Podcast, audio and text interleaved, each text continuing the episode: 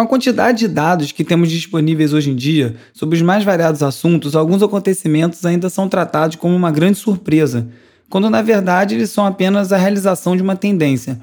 Sabe aquele dia ultra especial que você não pega um minuto de trânsito, chega no trabalho voando, volta para casa no auge do rush sem muito engarrafamento? Normalmente a gente fala: caramba, hoje o trânsito estava muito bom. Como se fosse uma dádiva, um alinhamento cósmico, uma coisa assim.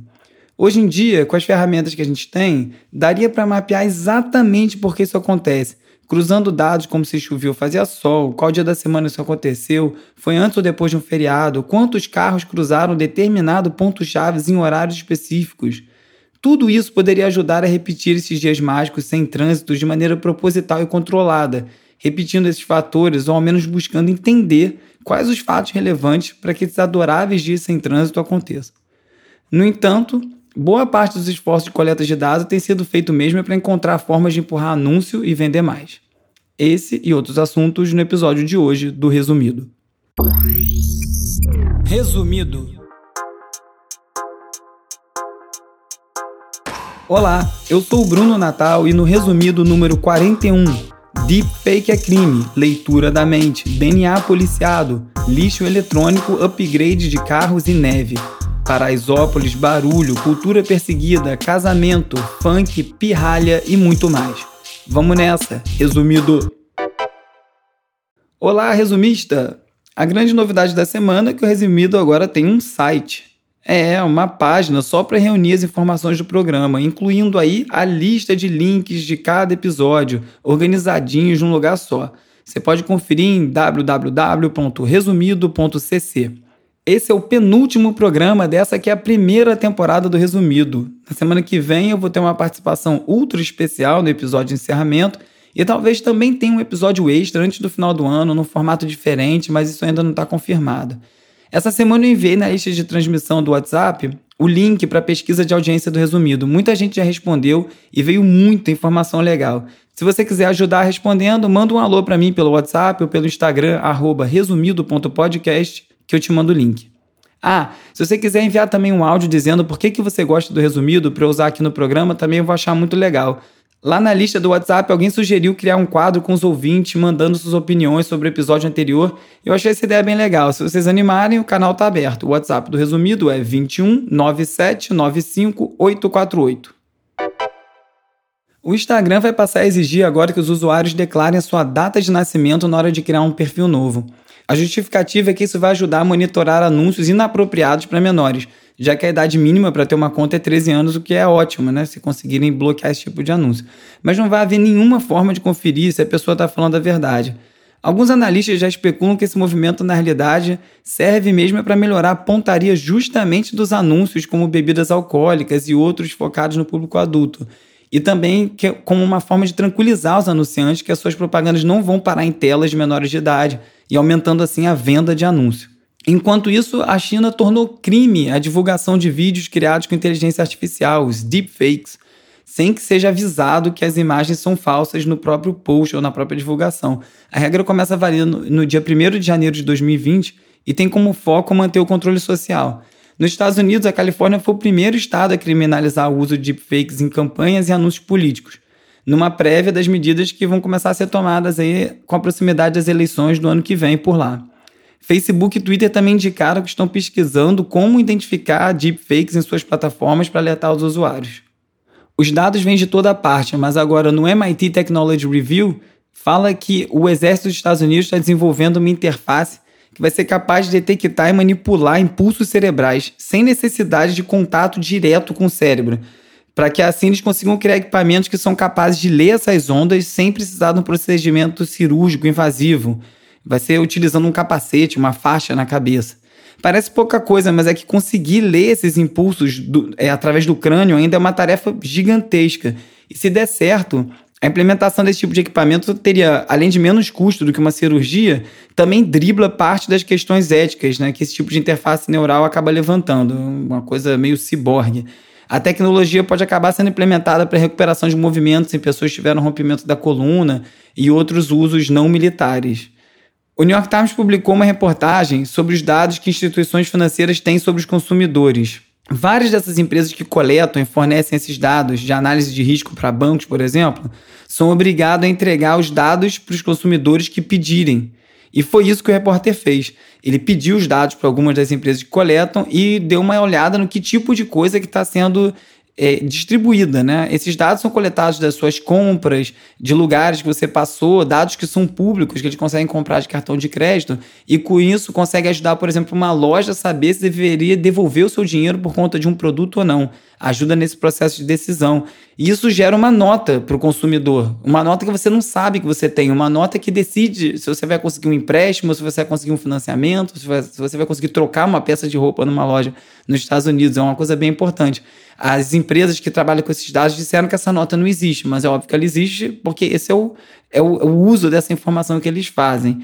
E os dados coletados sobre cada pessoa estão ficando cada vez mais profundos. Né? Teve uma leva aí de, de empresas que analisam DNA para ver árvore genealógica, ancestralidade, essas coisas. Muita gente foi lá e comprou o serviço sem se preocupar que, na verdade, estava ali entregando o seu DNA, literalmente o seu mapa pessoal, para uma empresa privada.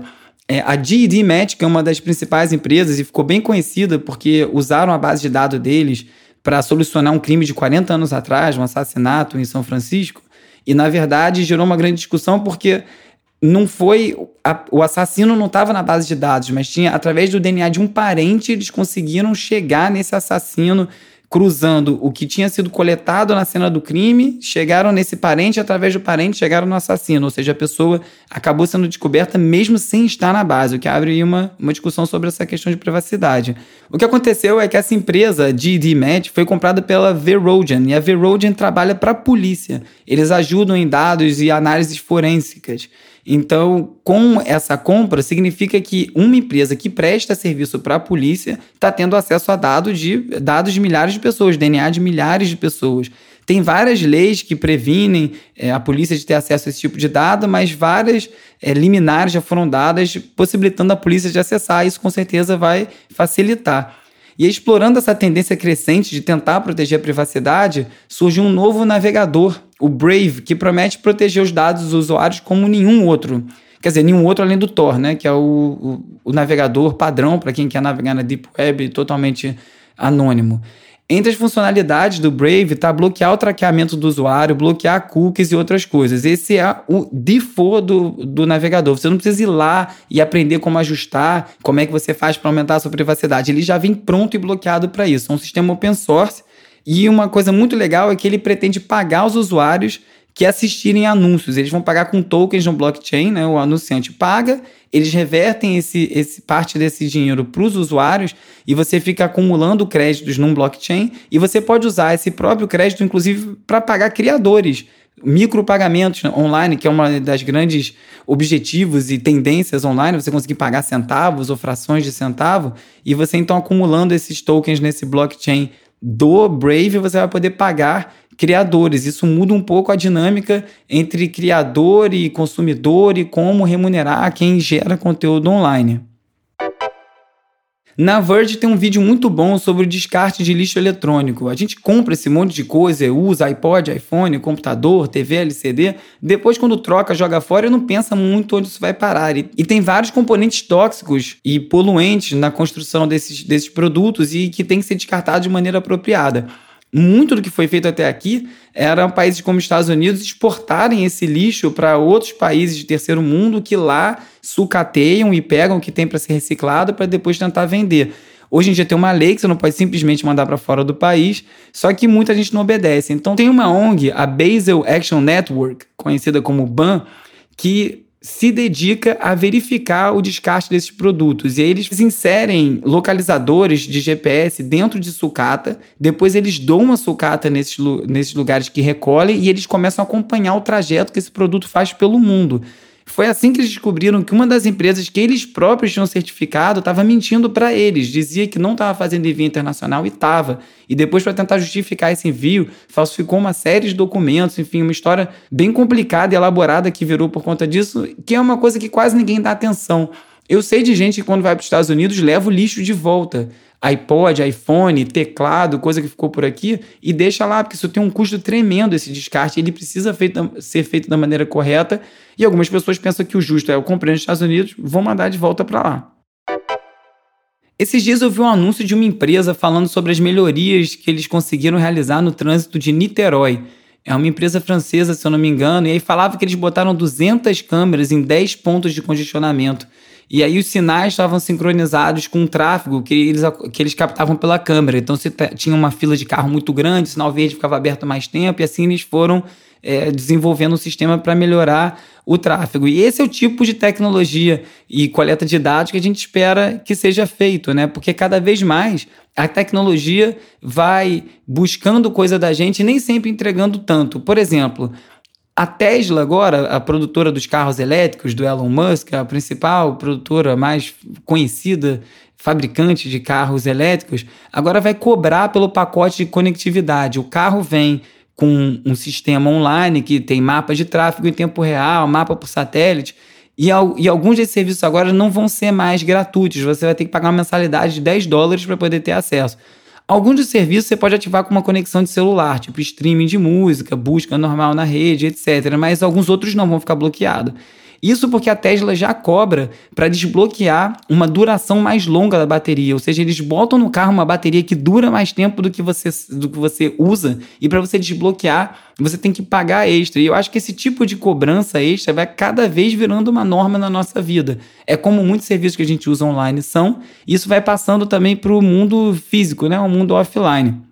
É um pouco parecido com o que o Kanye West fez no disco The Life of Pablo de 2016. Ele lançou o disco, botou nas plataformas de streaming e depois foi fazendo vários ajustes no disco, adicionando música, alterando letra. O disco não ficava pronto e ele disse isso: não tem por que ficar pronto, ele é digital, eu posso mexer nele quanto eu quiser. E cada vez mais essas coisas vão se mudando e virando uma outra coisa enquanto a gente trabalha nelas, enquanto a gente consome, enquanto ela tem vida, viram, viram criações vivas. Mas coisas como essa que a Tesla está propondo, que é a questão da bateria, é quase irresponsável, né? Num mundo que a gente está com a preocupação de meio ambiente enorme, mudanças climáticas. Aliás, é um dos grandes peças de venda do, do Tesla, é a, econo a economia que você tem e o benefício que você traz para o mundo por ser um carro elétrico. Isso, obviamente, não colabora com o meio ambiente. A Wired estava contando que o uso de máquinas de neve em estações de esqui, que antigamente era para complementar a cobertura da montanha, agora é tão essencial para o funcionamento das pistas durante uma temporada que já chega ao ponto de mais de 60% das pistas de esqui receberem neve artificial, porque o período de sub-zero do inverno está ficando cada vez mais curto. E a grande preocupação que tem é com o fato que esses equipamentos não vão conseguir competir com as mudanças climáticas por muito mais tempo.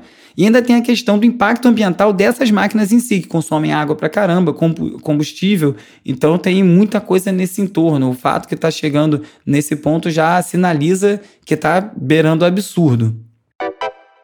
A Greta já falou que os índios né, morreram porque está defendendo a Amazônia. Pô. É impressionante a imprensa dar espaço para uma pirralha dessa aí, uma pirralha. Uma das vozes de maior destaque nessa luta pelo meio ambiente é a adolescente sueca Greta Thunberg. A ativista foi atacada pelo Bolsonaro essa semana, que se disse impressionado com a atenção que a imprensa dá para essa pirralha. A Greta não perdeu tempo, colocou na sua bio no Twitter uma descrição de apenas uma palavra: Greta Thunberg, pirralha, assim mesmo em português. Isso gera um outro fenômeno, né? Além dela devolver ele na mesma moeda e mostrar uma coisa que ela tem postura e que não se assusta, viralizou o perfil dela no Brasil e trouxe mais gente para conhecer o trabalho dela. O Bolsonaro já fez essa mesma coisa na semana passada, quando ele postou a capa do livro da Laura Carvalho, Valsa Brasileira, do boom ao caos econômico, para acusar o ministro da Economia da Argentina de estar tá lendo um livro da economista do PSOL. O que isso ocasionou foi um aumento de vendas enorme no livro, levando ele ao topo da, dos mais vendidos da Amazon. Virou uma grande divulgação do livro, que tem tudo a ver com a técnica do Trump, a própria técnica que o Bolsonaro copiou dele, chamado Fire Hose que é a mangueira solta, né? Você joga a você joga uma mangueira ligada de água no chão e ela sai tremendo para tudo quanto é parte, joga água indiscriminadamente para toda parte. Você sai falando besteira e acaba ditando o discurso e a discussão e o debate público. E você fala tanta coisa que alguma cola. Então ele falou isso, céu largando tanta coisa, foi fale mal, mas fale de mim, acabou botando o livro dela na lista de mais vendidos. Olha, se tivesse o Batman, como eu já escrevi várias vezes, se tivesse o Batman na, um Batman só na rua ia matar todo mundo aí que são As pessoas que moram em favela, eles não têm dignidade, coitados. Deveria, sim, ter uma política de não ter mais favela. Agora que passou alguns dias da ação da PM durante um baile funk que resultou na morte de nove jovens em Paraisópolis, em São Paulo, a discussão segue rendendo. O Le Monde lançou o documentário Entremundo, um dia no bairro mais desigual do mundo, que fala sobre Paraisópolis, que fica ali dentro do Morumbi, uma das partes mais abastadas de São Paulo. E lá traz uma cena que é um resumo da relação social entre o morro e o asfalto. Numa reunião de bairro de moradores do Morumbi com a polícia, os pedidos de ações mais fortes em Paraisópolis para, como dizem eles, limpar aquilo lá, e uns desejos pueris de um Batman para matar todo mundo e pedindo informações sobre como doar carros blindados para a polícia, o que surpreende mesmo é o tenente coronel ser a voz da razão. O que ele vai falando da parte social, porque as pessoas estão ali, o que aquilo representa. E a BBC fez uma matéria com o fotógrafo Tuca Vieira, que em 2004, num trabalho para a Folha, fez uma foto que acabou se tornando emblemática dessa segregação social que impera no Brasil. Na imagem você vê um muro marcando a fronteira entre Morumbi e Paraisópolis. É um corte seco, cruel, assim. E o, e o Tuca fala nessa entrevista sobre o impacto que a foto teve as, as interpretações e também compara o significado daquela foto em 2004, quando havia uma esperança de ascensão social da classe mais pobre, e hoje. E comprova que nada mudou e a foto continua atual e ele adoraria não ter tirado essa foto, que essa cena não existisse. O El País também trouxe um perfil do jogador Lucas Santos, ex-Vasco, atualmente no CSKA da Rússia.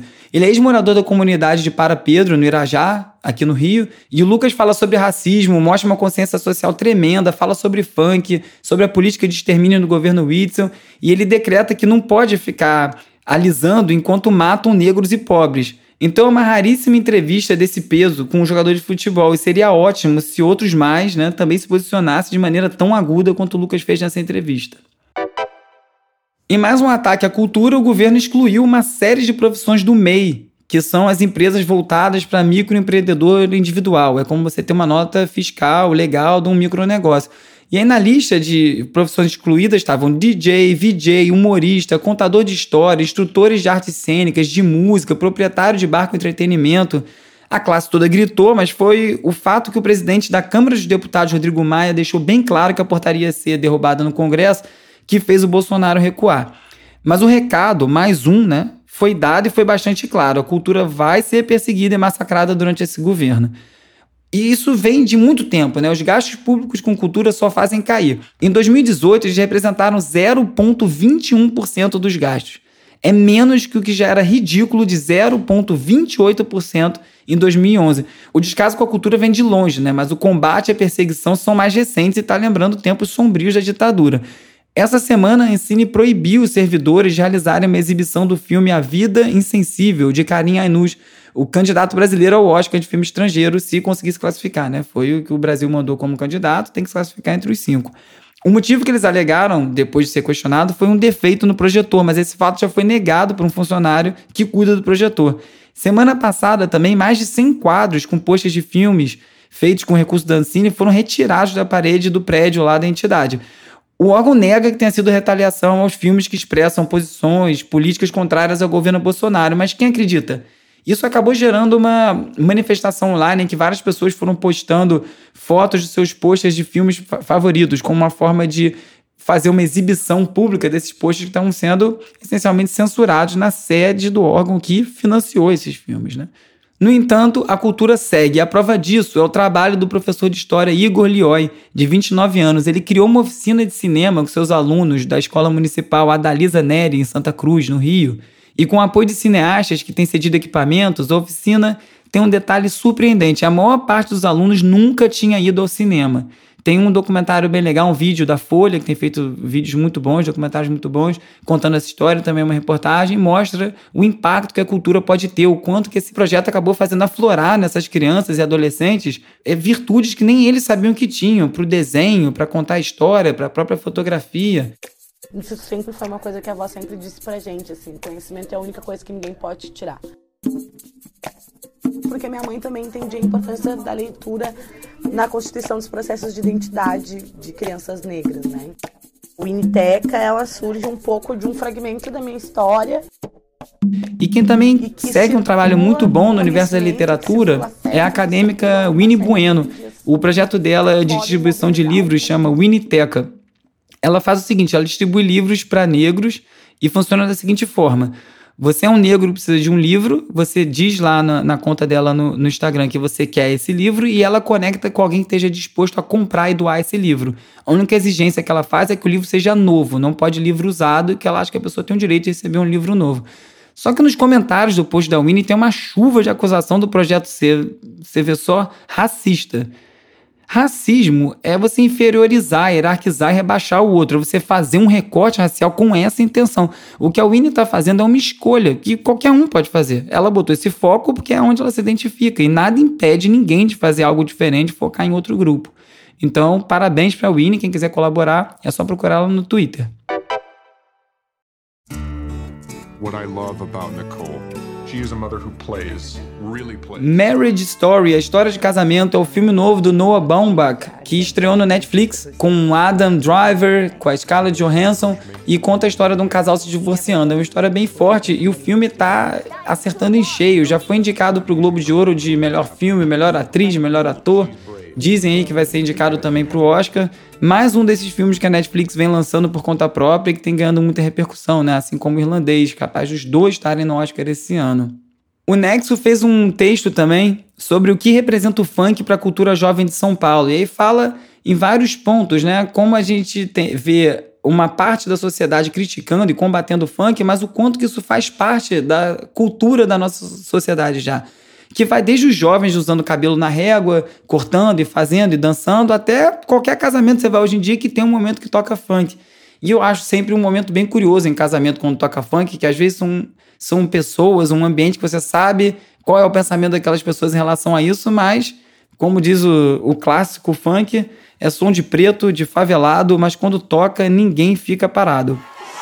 A minha mãe que já vem gente fazia aqui na favela ou nas comunidades, em qualquer lugar.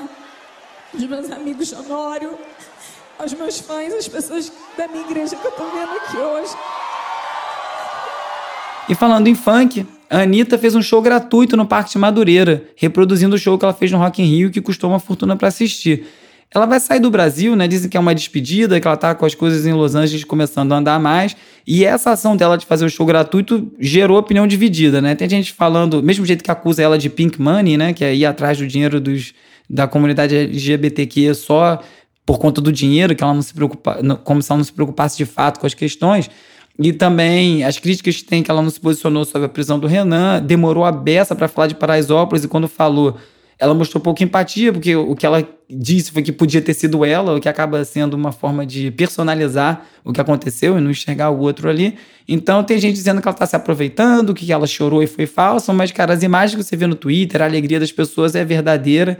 O lotou o parque. Muito legal ver o show dela acontecendo na área dela. Ela é de Honório Gurgel, que é ali do lado de Madureira, e ela fazendo show para a turma dela. Foi bem emocionante. E eu acho que se foi com interesse ou não, não foi assim que impactou as pessoas.